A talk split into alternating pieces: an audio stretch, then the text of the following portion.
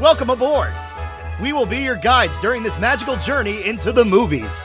It's the perfect job for us because we love the movies. It's showtime! Ready when you are, CB! Action!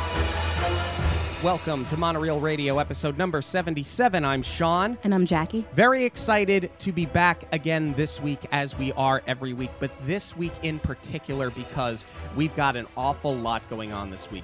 We've got some great interviews lined up for you guys. We have a contest, uh, some great prizes that we're going to be giving away. More about that towards the end of the episode. But I think more exciting than anything else is the fact that we are going to get to delve into the 1995 documentary Frank and Ollie. Uh, it is about two of Walt Disney's original nine old men, Frank, Tol- uh, Frank Thomas and Ollie Johnston. And this is one of these things that we love so much about Disney Plus. We had been wanting to see this film for quite some time, but it was not the easiest film to obtain. Very similar, actually, to Waking Sleeping Beauty, which we reviewed back on episode number 13. Right. When we had initially heard of Waking Sleeping Beauty, it was screening at the Tribeca Film Festival, and we really wanted to go, and we weren't able to get tickets. So we had hunted it down for years, and ironically, the place where we found it was on a Norwegian cruise. It was one of three movies that was in rotation while we were on this cruise. Right. And luckily, we got our fix. We got to see it a whole bunch of times. Um, and similarly, with Frank and Ollie, we had heard about it, but we just didn't know where to find it. And this was even less accessible. Like Waking Sleeping Beauty, we actually got our hands on the DVD. So we do have a copy ourselves before it got to Disney Plus, but we had no idea where to find Frank and Ollie. And lucky for us, it was a release day title on Disney Plus. Yeah, and this was one of the first things that we watched when we did get home from our Disney trip because similar to the cruise story, a lot of you have heard us say that we were at the Magic Kingdom on November 12th when Disney Plus launched. So it wasn't until we got home a few days later that we were able to really start delving into the content on Disney Plus. And you know, I love the fact that this is here. I love the fact that Disney is now starting to not only release films like Frank and Ollie and Waking Sleeping Beauty on the streaming service, but now they're also starting to produce their own content for the streaming service because you know, listen, we're not going to water down what Walt Disney accomplished in his life, not by any stretch of the imagination. But I feel like so many people know his story, and it is a great story that when you really do love Disney the way that we do and the way that so many others do, it's the unsung heroes whose stories you want to hear more about, especially Frank and Ollie, because I think that a majority of Disney fans know the names Frank and Ollie. And I think they know that they were some of the original Nine Old Men. But it's their story in particular, their relationship to each other, that really makes their story amazing. And I can actually see this being developed into a biopic at some point in time and piggybacking off of the success of this documentary. I agree. Their their story is that fascinating where it really would work as a feature film. Yeah. Um, you know, and to piggyback on what you said, of course, everybody knows Walt's story and it's easy to recognize what he's given us with the films and the parks, but so much of the iconic imagery that we know was all Frank and Ollie. Yeah, and like when you when you watch this film, I think I said it when we when we watched it just the other day. This if you if you looked up fate in the dictionary, Frank and Ollie's pictures would be right next to each other because this friendship and what it turned into not only for them on a personal and professional level but for what it did to affect the world. Because it's really what it is. The, the the impact they had on society as a whole it's all a matter of right place right time. It's total fate. Right, because you know, when you look back at their body of work now, you can talk about all these accomplishments, but when you go back to the beginning of what it actually took to get them there, it's nothing short of a miracle. They met uh, in college at Stanford and they were taking art classes and they were doing a lot of life drawing and things like that. And animation wasn't even really on their radar at that point. They met when they were 19 in college at Stanford, and after school, they became roommates. They were living in a boarding house. Um, right, because they had moved from Stanford to LA to continue going to art school. Right. And then in 1934, they were hired at Disney for $17 a week, which is difficult to even wrap your mind around now thinking about what minimum wage is and inflation. And people are fighting for 17 bucks an hour nowadays. Exactly. It, it's kind of mind blowing that they were able to survive on that. Even when you consider, you know, from the 1920s to the 1940s, you're talking about depression era that they were, you know, hired to the studio that Walt was even able to do this with everything that was going on in a poor economy is amazing. Right, because you had the depression, you had a world war. That's the the the economy was such a roller coaster. Exactly. And the fact that these two were able to go to college, that they were able to afford school and continue to pursue their art during this time is pretty amazing. Compounded with the fact that they met each other, which was fate in and of itself, and really pushed each other's career forward. And then, of course, we're going to talk more about how they influenced each other, th- their style and their storytelling. And like I said, it's easy to look back on their career now at all of their accomplishments, but they really didn't have it easy getting started. And what's more is that they weren't even considering animation. Right, because animation was very primitive at the time. It was something that I mean, yeah, you had cartoonists in the newspaper, but in terms of live animation on film, a lot of it was sort of cheaply made. They were little vignettes you'd see at the movie house. You know, like Ollie Johnston in this film talks about how he always liked cartoons but never really saw one that made him laugh that hard until he saw what he said was a film about a dog getting stuck on flypaper and it was Pluto and what stood out to him specifically was how they were able to get Pluto to emote. And they had never really seen that before. So you could see where animation was trending specifically films that were coming out of the uh, out of the Disney studio. Right, and with Frank, it was the flying mouse that caught his attention when he saw the way that the animation was married to the music. Right. And you know, they went they did their uh audition so to speak. Their tryouts yeah. Yeah they both got hired based on their talent which i mean obviously like disney had would have had to be crazy to to let them fall through the cracks. But from there they got hired into the studio system that was about to make the first animated feature and was known around town as Disney's folly because they Right. all thought he was crazy. And yet Frank and Ollie still wanted to go with him on this journey. And again, it's it's a miracle that they did. Yeah. And they talked about how Walt was a great teacher and he sort of made the studio go. And they tell this story about um, they were in an animation meeting or a story meeting, and one of the animators was pitching this uh, scene where Pluto wakes up in the morning, and Walt Disney, they said he started making faces with his mouth, and they thought that the guy had figured I'm working, as they said, for a spastic, but they they said what he was doing was he was acting out in real time what he does when he wakes up in the morning. And you get that bad taste in your mouth in the morning and those were the faces that he was making because in in in his mind he was acting out what Pluto was about to do. So Walt Disney was a very outside of the box thinker, but it took the nine old men and specifically some of the drawings that Frank and Ollie did, many of the drawings that Frank and Ollie did, to take what he had in his mind and put it on the screen. Right. And if you haven't seen Frank and Ollie the documentary yet, it is worth it just for this scene to see them imitating Walt and playing off each other.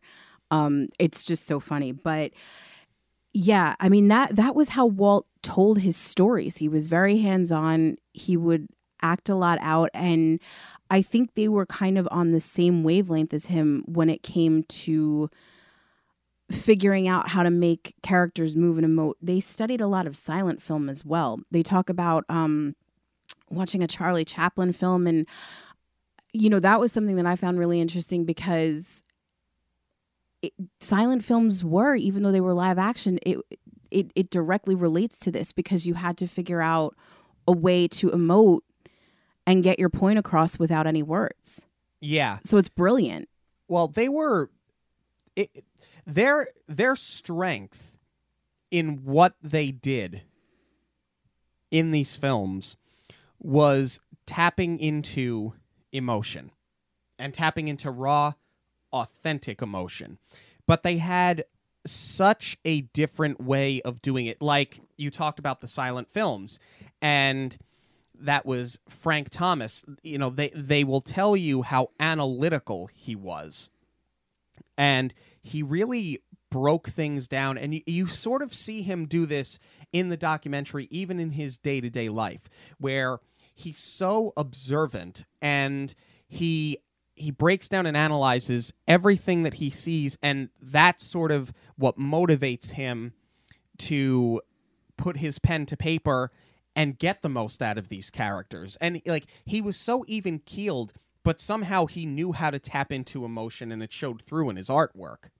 Right. Like you were saying with analyzing things, there's a scene in the documentary. It's so charming and so sweet where he he has a moment with his dog and he's talking about how the dog has almost a smile line and it makes him interesting and it makes him look like he's thinking even more and just to pick up on a characteristic like that is really amazing and you can see it like you said in the drawings um, they show uh, frank did captain hook and they show one of the original sketches and um, ted thomas interviewed glen keane as a part of this documentary and what glen was saying was that he would draw thousands of lines and it was almost as if he was searching for the perfect one to get the character right. And to me, I'm looking at this original artwork.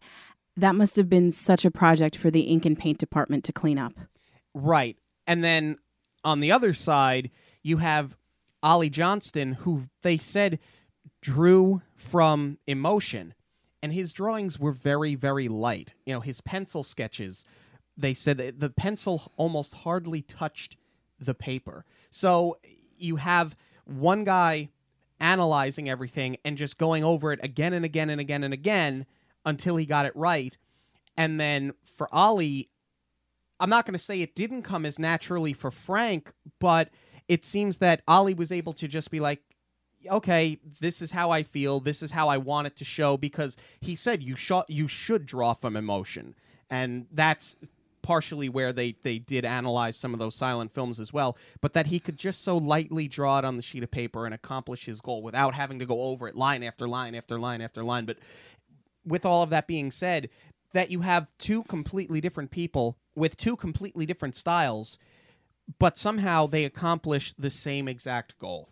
I think that's also what makes them so different from the rest of the nine old men is not only their friendship, I mean, that's a given, but their friendship, I think, really blossomed because of the way they were able to work together and the way they were able to bounce ideas off of each other.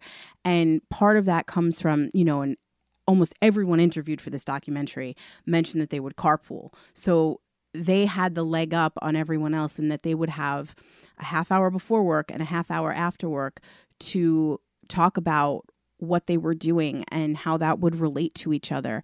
Um, but even more so than that, I think that they just had such an understanding of story. And, you know, that comes out too when they're talking about uh, the ice skating scene in Bambi. Yes. And how Walt almost wanted to cut that, and Frank fought to get it in because he knew he w- exactly what he was going to do, and he knew how he was going to draw it and he knew that it was going to show how Bambi and Thumper relate to each other and that their friendship is really starting to blossom at this point and he just had such an intuition for this scene he knew how important it was going to be and he fought for it and won and same thing with the the lady in the tramp spaghetti and meatballs that almost got cut too Right. And it's it's amazing to hear them tell these stories. But what I love is how they can recant how each animator was different. I mean, we talked about, you know, them because they are obviously the focal point of this film, but they're even able to tell you how each animator was different and how each of them had their own strengths and how they all sort of did their job differently. However, collectively, they were able to make these timeless films and this beautiful art. And it's weird because you somehow use the term the sum uh, what is it? The sum is greater than the parts? Yes. But it's amazing because you can sort of make that case here but all of these animators were extraordinarily talented artists even on their own. So it was sort of the perfect mix of brilliance and talents all put together same place same time You're absolutely right. There's no question that each and every sing- single one of the nine old men were incredibly talented. Um, some of them had strengths in drawing the princesses. Some of them had strengths in drawing the villains. And, you know, each of them did get to work on all of those things. They all got scenes, not specific characters. But I think the scenes where Frank and Ollie really shine are the ones where it's about friendship, like the Mowgli and Baloo relationship yes or even something like Hook and Smee playing off of each other. Like, yeah, Hook is a villain, but like Smee is his faithful sidekick. And I think you do get to see a little bit of Frank and Ollie shine through in there as well. You absolutely do. And it's amazing in this documentary to see them actually act out some of these scenes because what Ted Thomas did when he shot this was uh, there were obviously clips from the Disney films and you had these sit down interviews and a lot of the interviews that he does do with Frank and Ollie it's shot with the two of them sitting together which I think is very poetic but he would shoot against a white backdrop A cyc. yeah, where they were acting out the scenes that they would later animate. And you also see old archive footage of like Frank Thomas for example when he's working on Lady and the Tramp and there's the scene with what's a baby and he's looking at himself in the mirror saying it over and over again observing his facial structure so that he knows how to put pen to paper and draw it the way he wants it to look because they're they everything they did was made to look realistic and authentic. So to see them actually act this out all of these years later goes to prove your point where they were playing off of each other because they were really drawing influence from real life. Right. And to circle back to what you were saying, I think that was a really smart choice on Ted Thomas's part to use those little moments of them acting out their characters as transitions as opposed to just relying on clips of them working or the original artwork. Um, I think that's where it gave it such a personal touch was that he was able to get them to act out characters that were so personal to them. Right. And a lot of where this shines through as being authentic as well is you know they were next door neighbors and what people need to understand this is not a typical um, documentary or special feature behind the scene thing that you are used to on a dvd or a blu-ray release. This film is very much a slice of life piece. So you see them walking back and forth from each other's houses. You see them sitting in their office and just conversing and going through their old artwork. The authenticity and the love and respect that they and their families had for each other is where this brilliant animation shines through and it's where this brilliant artwork has become timeless because I, I don't think i can stress enough that i really do believe the recipe to their success specifically, and I think it is the success of a lot of the original animators and the Nine Old Men, is how authentic, for the most part, a lot of these early films felt. What's amazing too is not only that they weren't getting sick of working with each other all day, their friendship continued into the evening when they had gone home. It continued, I have to imagine, over the weekends that they were spending time together because it seems like the families were very close. Right. But then they also went on to write books together too. I mean, their their entire careers are completely intertwined with one another. Right. And Glen Keane at one point in this film says that there were some people that thought that Frank and Ollie was one person, that it was one name, because you never just said Frank, you never just said Ollie. It's Frank and Ollie. It does sound like a company. Yes, it does. And uh, Andy Gaskill in this film was another uh, interviewee. You know, he said that he had never had a relationship like this with you know a platonic friend like this is their their relationship is so unique and so genuine. And again i keep going back to the word authentic and where they really did draw influence from real life and where they put so much into these characters because I believe it was Frank Thomas that said you work on these characters. It's pen to paper. It's it's your creativity. It's your character in your mind.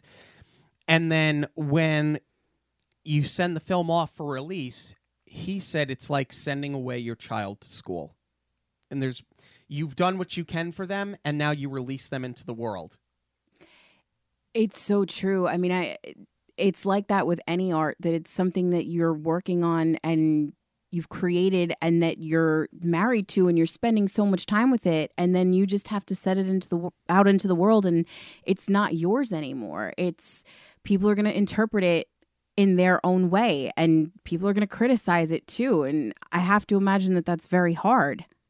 Right. And even they, you know, th- they criticize some of their own work at times. I remember watching this and they talked about, um, and it was actually one of the few criticisms that we had of Bambi was when Bambi is walking around getting introduced to to all of the other woodland creatures and they said it was dull dull dull because you're just watching him walk around. Good morning young prince. Good morning young prince.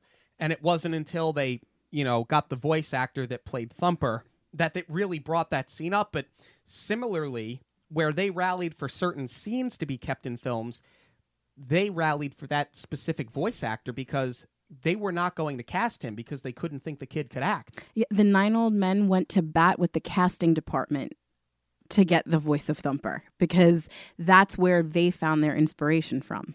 Yeah.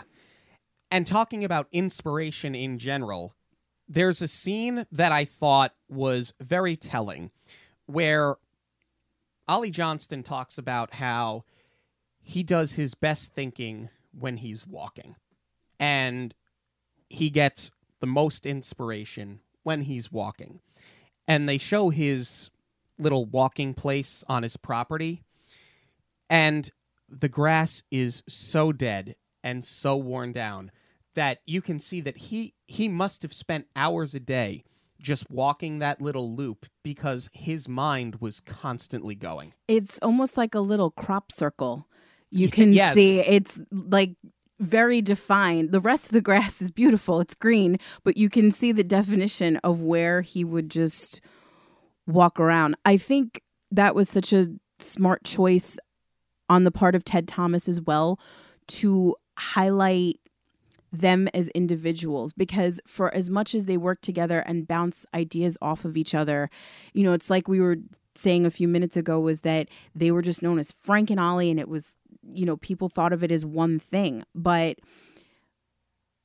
part of what they've contributed to the Disney canon is because of who they were as individuals as well. And, you know, for as well as they worked together, they did have their own creative process and they had different hobbies too. And um, Ted highlights that, showing how Ollie had trains as a hobby and he actually Yes. brought that to the attention of Walt and I mean everybody knows that Walt was obsessed with trains. Yeah. But that really came from Ollie and then likewise Ted wanted to highlight his father's love of music because he played the piano. And um the nine old men had the band the Firehouse 5 plus 2 Right. um so they would play a couple of instruments. And um i love that we got to see a little peek because it, it, it's fun. They were clearly having fun with it but you know they were doing it on the clock. And it's one of those things where walt probably really didn't care as long as they were doing something to foster creativity Right, and they talk about that in the film as well because uh, they they said that they used to do caricatures of each other just to bust chops and have fun. And Frank says in the film, you know, Walt never cared about the caricatures because he knew that it was strengthening our communication skills and also our creativity and our artistic ability. And what I love about the Firehouse 5 plus 2 is that similar to where you have that whole patch of dead grass where Ollie Johnston is just walking and walking and walking because his brain is always going. For Frank Thomas, this was another creative outlet for him where they could blow off steam other than just putting pen to paper. But similarly, at the beginning of Waking Sleeping Beauty, you see Don Hahn is playing the stand up bass in a band that was formed on the Disney lot and they were playing Jingle Bells. So, what I love about this is the lineage that starting with Frank and Ollie and carrying through even up until that film, which at least at that in- in that portion is set in the 1980s, you still had people fostering all sorts of creativity to burn off steam but also stay sharp. And likewise with those caricatures is that's what they do for Christmas now at the studios is they all draw caricatures of each other. So that's a tradition from the nine old men that has upheld to now, which is amazing. the other thing that's amazing and as odd as it sounds it took sometimes you need somebody to point something out to you that in theory would be very obvious one of the interviewees admittedly I, I can't remember which one so i apologize points out that at the time that this documentary was shot 1995 there were four and a half billion people living on the planet Yes. and he said, I'd venture a guess that about half of them have seen a film with a scene that Frank and Ollie animated. That is absolutely mind blowing. Like, it's so obvious, but it's not until somebody else called it to my attention that I had to sit back in my chair and go, you know, th- these men have affected the lives of generations, billions of people, and will continue because these films are timeless. You're absolutely right. And that's like what I was saying earlier is that we all know what Walt did and we all appreciate what he's given us. But it is the guys behind the scenes that are the ones that we're really latching onto because they're the ones who created these characters and who told their stories. And I think looking at the greater Disney community, that's what connects us all because yes we all have memories of the parks from when we're children and our our first visit but the movies are what really grab you and that's in most cases i think your first taste of disney your first exposure to it is that you have that memorable scene that you saw when you were a child that spoke to you and hooked you in and that came from Frank and Ollie and the rest of the nine old men. And I think that that's what makes this documentary so enjoyable to watch is because you're seeing more than a story of two incredibly gifted people, but it's one of the most beautiful friendships. And we're so fortunate that Frank and Ollie were able to capture it and convey it through their in- animation and share it with us. Yeah, you know, when you think about some of the great legendary duos in Hollywood, you think of, you know, Abbott and Costello. You pointed out the other day Ricky and Lucy, Martin and Lewis.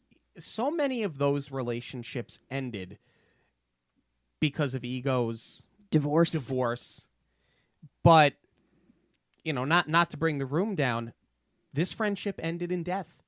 It, it, it was it was so real, and it was so raw, and the love that these two had for each other, and the respect that the two of them had to each other, was so strong that that was the only force that ended up dividing them. And it still really hasn't ended though, because you can see it anytime you watch one of these movies. And I think, you know, this was such a great time capsule, not only of their friendship, but for Disney as well. And I think that the perfect person told this story because if Disney Plus had done this, of course, they have access to all of the footage, all of the drawings. They could have put it out there and and given us a great overview of what it was like during the era of the nine old men, but it wouldn't have had that same personal touch. And we're so lucky that Ted Thomas allowed us this look into their career, but also into their lives. Right, because I said it before and I'll say it again. Let's not mistake this for your atypical behind the scenes vignette.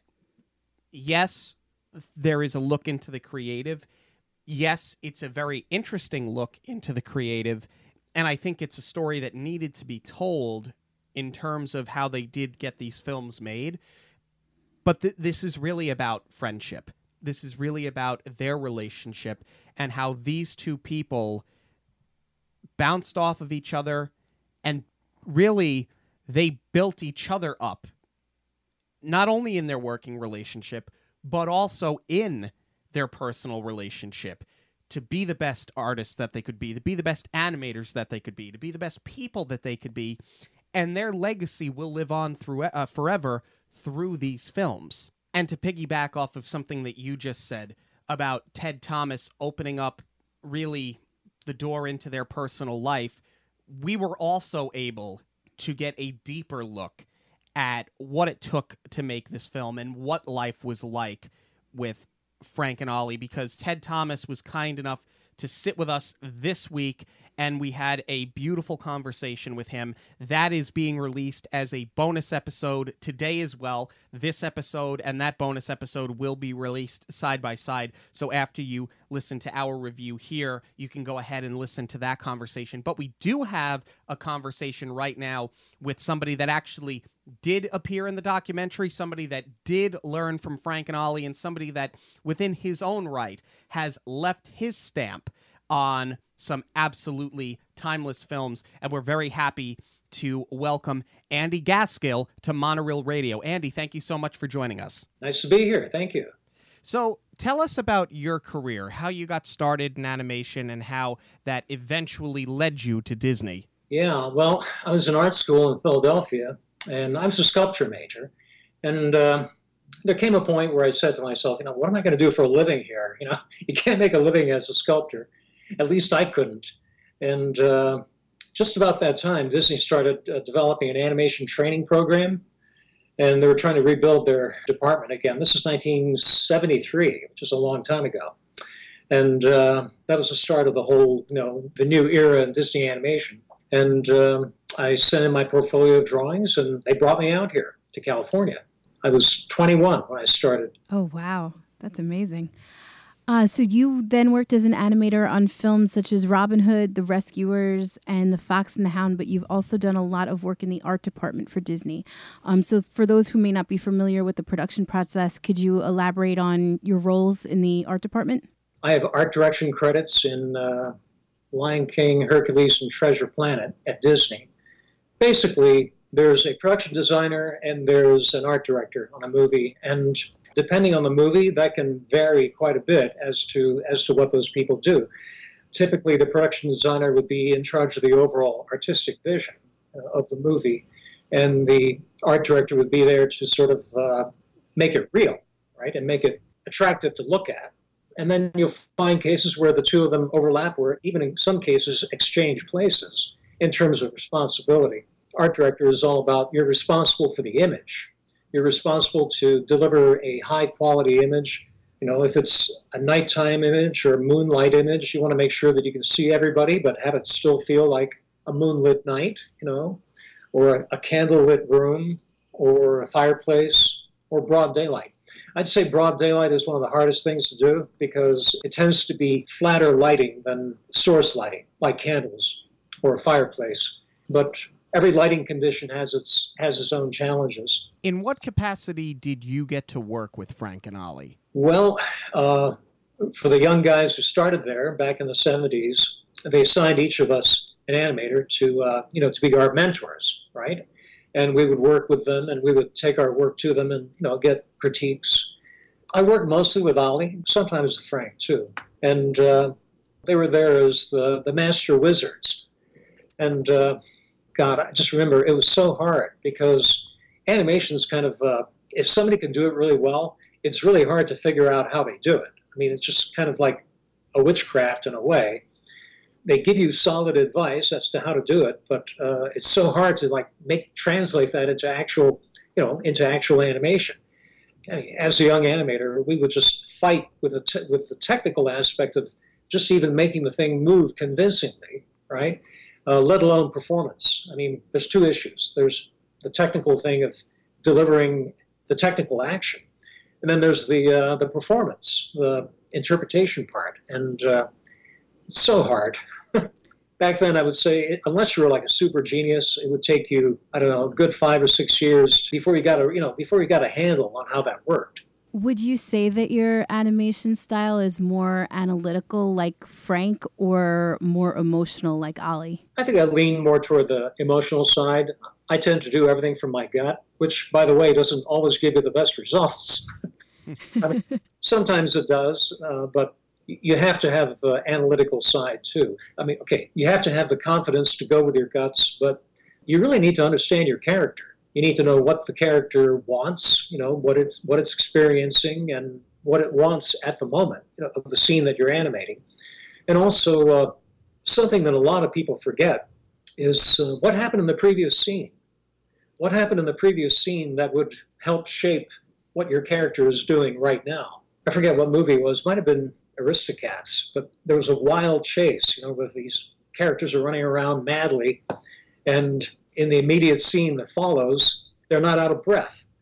You know, they're not out of breath. I mean, they should be out of breath. They should be huffing and panting, and uh, you know what I'm saying. Yeah. And that might be being a little too analytical, but you know, that's the kind of thing you should be thinking about. I think. Yeah, and that's also something that you would think they would have preached, especially at Disney, because I mean, Walt Disney really tried to make his films feel so so authentic and so real right. that they would have picked up on something like that. Yeah, although in hindsight, looking at that now, I mean the the particular scenario that I just I just mentioned, that might have been a little too uh, what's the word method acting for Disney. Too much method acting and a little too Marlon Brando, you know. Sure. Uh, whereas uh, in anime, Disney animation anyway, the story beats are very efficient, and uh, you have a point that you want to get across here, and then you have a point you want to get across here, and you know you want to keep the story moving, and to spend the time, let's say, you know, with the characters huffing and panting and sort of getting it all back together, that takes up precious time. Unless there's a story point behind it, you know, I can see where they wouldn't do it. Right. Now, Frank said watching your character on screen is like sending your child off to school. So I have to ask you, what is it like for you to see something that you worked so hard on move on from the privacy of your own mind and your own creativity and then to go out into the public eye? I remember that comment, uh, that remark that Frank made. I didn't have any children at the time when I was animating, so that was not, you know, that was not a frame of reference for me. I have kids now. I think at the time I just felt extremely self-conscious, you know, and it would, if I saw my my scene, you know, my character walking across the screen, it was just like, it was horrifying. It was just like, I'd wake up, you know, I would go into a, a cold sweat because I, I, I, would see every little thing that was wrong with it. And um, probably it wasn't that bad, but all you can see, all you can see is the mistakes, right? Or the things that could be better. So in a way, if you if you spend three, four years working on an animated movie, you forego the privilege of enjoying it, of enjoying ever watching it, and and you know and enjoying it. Frank Thomas told me that uh, after he finished Sleeping Beauty in what 1961, he didn't see it again until 1975. Hmm. He, he never saw it. Wow. And I mean, and he did some beautiful work. He and Ollie both did some beautiful work in that movie, but I think it was so uh, so draining for them, and so uh, it was a hard movie to make in many ways. So uh, I think they were just sick of it. They didn't want to. They didn't want to see it when it was done. So I get that. On a related note, Ollie discussed in the film how sometimes it was difficult to start working on a scene when you have that first blank sheet of paper. What are some of the challenges that you have faced during the creative process? I mean, I haven't animated you know, since my mid 20s, right? When it comes to artwork, it's all about, or, you know, let's say design, like in art direction issues, it's always about some big handle that you can latch onto and say, this is a picture that's going to look like name the artist, you know, whoever. And usually it's, it's, it's useful to have some artist or some style as a reference point. I mean, you can, you can diverge from it and change, change it, but, you know, it's good to have some artist that you can hook onto and say, you know, I kind of want it to look like one of his paintings or one of his drawings. And uh, as long as you have that, some reference point, it gives you a window into, into a project. But if you're if you're just going into a cold and you don't have any you don't have any reference point, yeah, it's pretty lonely. It's like being in a corner waiting for a bus and you know at two in the morning and you know it's not going to come. you said that Frank and Ollie taught you the secrets of magic. Do these secrets still influence you today? Yeah, yeah, they do. Yeah, I've often wondered about that because so they are the, they are the direct heirs of what Frank and Ollie, or that they're the direct heirs of a style of animation or a style of entertainment, right? And a style of um, character development, which I don't know is I'm not sure that it's around today. I mean, it is in some ways. It's different. Okay, I mean, if you look at a Pixar movie or a, a Blue Sky movie or Sergio Pablos, right, in Spain, everybody's got some kind of aesthetic, some sort of way of way of telling the story and dealing with characters. But uh, Frank and Ollie had that. Well, they they created the quote Disney movie, the Disney the Disney cartoon, and um, I do think that there's some kind of special magic there that um, is still what useful or translatable today. There's one word that they kept using, uh, which was appeal Okay, and when I was a young guy, that didn't quite make sense to me. Like appeal, like what do you mean by appeal? And by appeal, they simply meant something that was ingratiating about the characters, so that you cared about them and you wanted to be interested in what their problems were, and you know you wanted you wanted to be on board with them. And um, it's so easy to make a character that doesn't have appeal. So if it doesn't have appeal, then you don't really care about it. You may laugh, you may think the character's funny or whatever, but you don't really care about it. And maybe that's what it is. That uh, Frank and Ollie, particularly, they were the masters of appeal. You know, like they could they could take characters and just make them so endearing, and uh, you care about them. You know, I don't know how I don't know how else to put it, right? No, but that totally makes sense though because they talked about in the documentary there was uh, a, a, clip that they showed from the rescuers. Obviously a film you're very familiar with when penny and rufus are talking about how she was looked over for the little redheaded girl because she was prettier and they talk about how that wasn't a person that emoted that it was it was a drawing that did it. So i think that what you just said makes absolutely perfect sense. Yeah. Well I would say Frank and Ollie especially had that they have that gift for entering psychologically into into a character's vulnerabilities and really bringing it out so the audience could see it. Uh, I, I, think in the movie, the Frank and Ollie movie, I mentioned the, the, the scene about the squirrel. Yes. Uh, when uh, when uh, Wart is turned into a squirrel, and, and the, the girl squirrel falls in love with him, and the sadness that she feels when she realizes, oh, he's not a squirrel, and that works metaphorically on so many different levels about love. Was that your favorite scene of theirs, or is there another one in particular that had a big impact on you? whether it was as an animator or even in your work now? Oh, well, I was uh, I was four years old, four or five, when I saw Lady and the Tramp, and I was just amazed by the uh, spaghetti sequence. That just made such a huge impression on me. And why? I don't know. It's like two dogs sitting at a table, you know, in a Italian restaurant eating spaghetti and meatballs. It's like if you just talk about it, it sounds kind of stupid, but it's got to be one of the most appealing scenes in all of cinema, right? And you know, it almost didn't get made. You know, Right. you know that. Oh yeah. Yeah. Frank tried to talk Walt into it, and Walt said, "Dogs eating spaghetti? Nah, no, never happened." And uh, Frank, on his own time, you know, at home on weekends or whatever, roughed out the scene and uh, shot a pencil test and showed it to Walt, and Walt said, "Okay, all right, we'll do it." I had said when we reviewed that film because we did it um, a couple of months ago now, and I had said that that scene in particular, of all of the scenes that have been put pen to paper in animation, that might just be the most significant scene ever animated in the history of cinema. Yeah, you know, if you're if we're around hundred years from now, I'd like to see how people feel about it then. Yeah, absolutely. I mean, it may have a whole it may have a whole new significance then. That's one of the things that we love so much about this documentary too is learning about you know they were such technically great animators but their intuition with story was just unbelievable. Yes, it was, and uh, well, they had very good story people there too uh, at that time, and uh, that makes a huge difference. They they are the unsung heroes in many ways. Another one of my favorite movies is Dalmatians.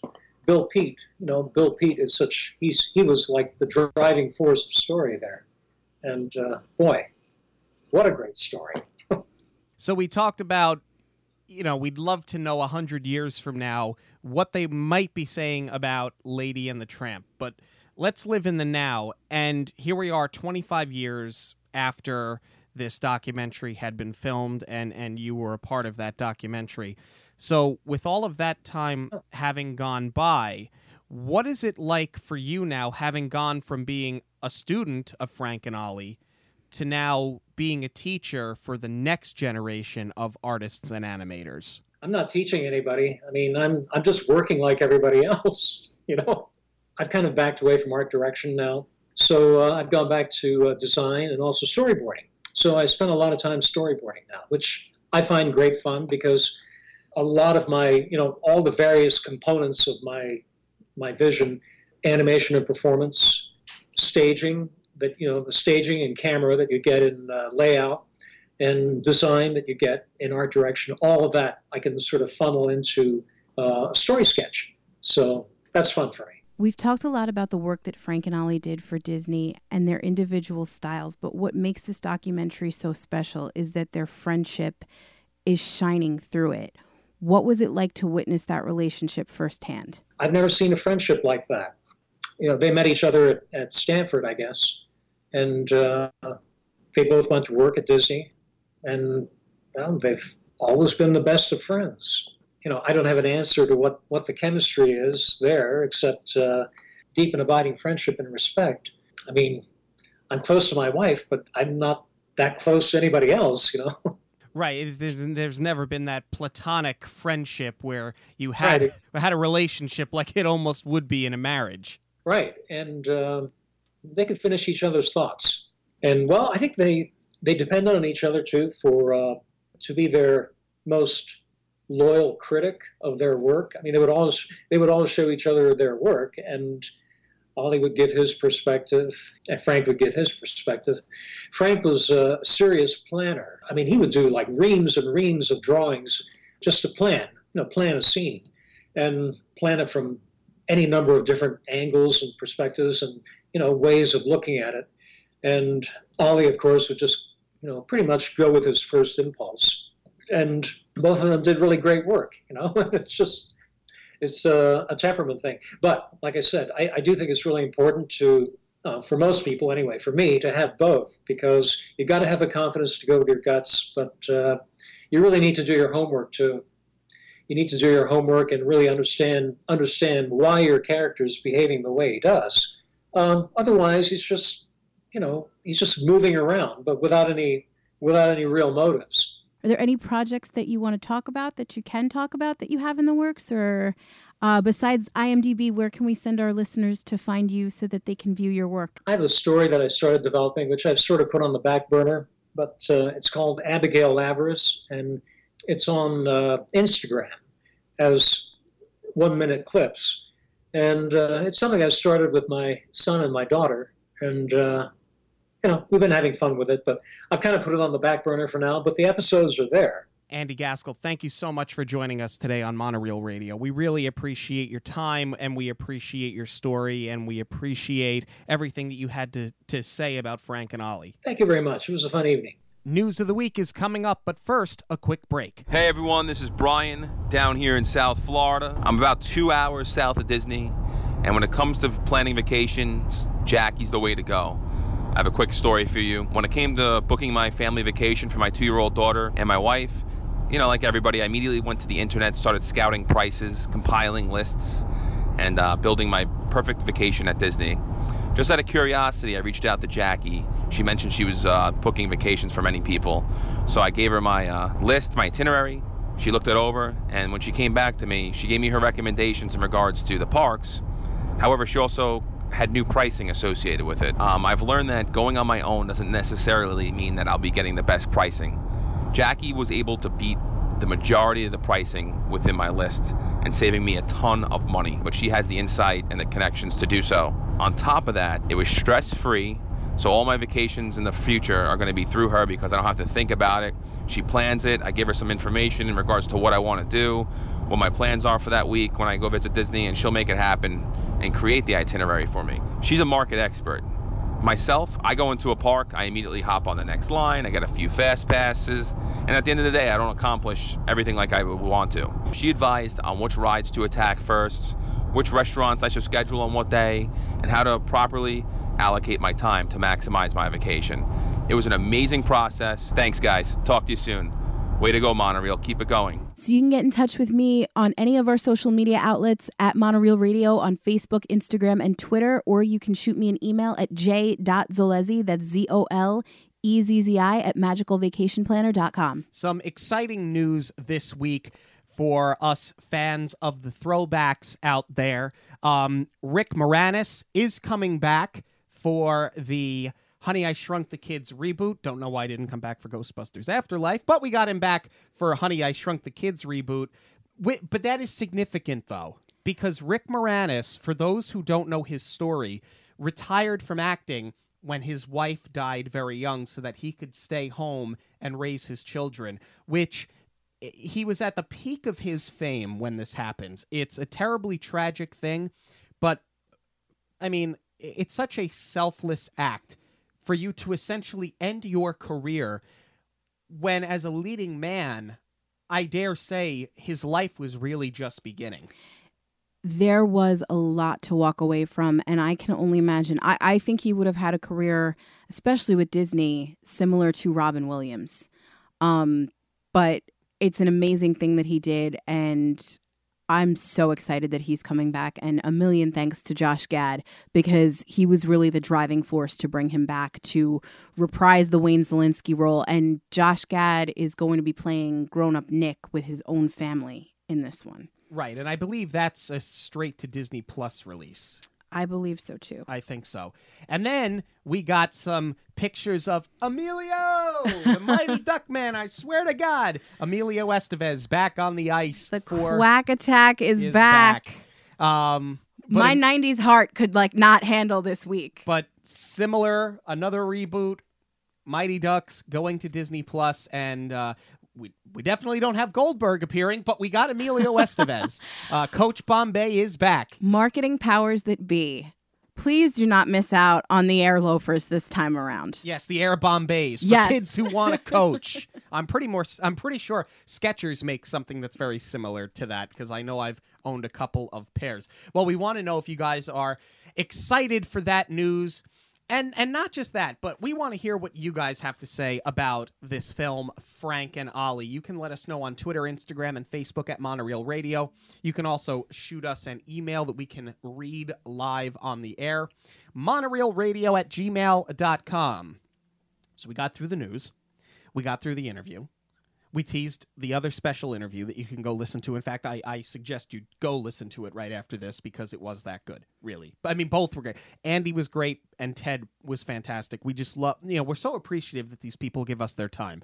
But really, we think you guys would get an awful lot out of that, especially if you love Frank and Ollie and love their story. So we got through all that. We discussed the film, but now it's time to finally tie up the loose end, and that's our contest that we teased at the beginning of this episode because big anniversary right now being celebrated the 70th anniversary of the original animated classic Cinderella. She looks great for her age. Looks great for her age. We also reviewed that show or uh, that film as well. We're going to link up to that in the show notes. You guys can go back and listen to our review of Cinderella and of its live action remake. But we have something very special here. We have a Blu ray, DVD, and digital copy of the anniversary edition of Cinderella, as well as the two movie collection Cinderella 2 Dreams Come True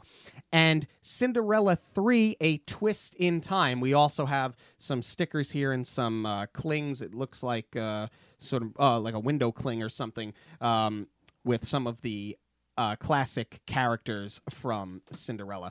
Very easy for you to enter to win that one. Uh, we're going to take photographs of the prizes like we do. You guys are used to this by now. We're going to put it out there on our social media Twitter, Instagram, Facebook. All you need to do to enter to win is like the post and tag a friend. Like the post and tag a friend. You'll have until Sunday, March 1st at 11:59 p.m. to enter. We're going to let this run for 2 weeks and we will announce the winner on the show that drops on Tuesday, March 3rd. As always, thank you all for joining us each and every week here on Monorail Radio. Thank you so much again to Ted Thomas and Andy Gaskill for coming on the show and and talking to us about this film and about what Frank and Ollie meant to them. Don't forget to like and subscribe to the podcast on your podcast platform of choice. And the best thing that you could do for us is help spread the word, and you can share your episode with your friends and family. We will be back next week. For Jackie, I'm Sean. Have a magical week, everyone. On behalf of Monorail Radio, we'd like to thank you for joining us. We'll see you at the movies, the stuff dreams are made of.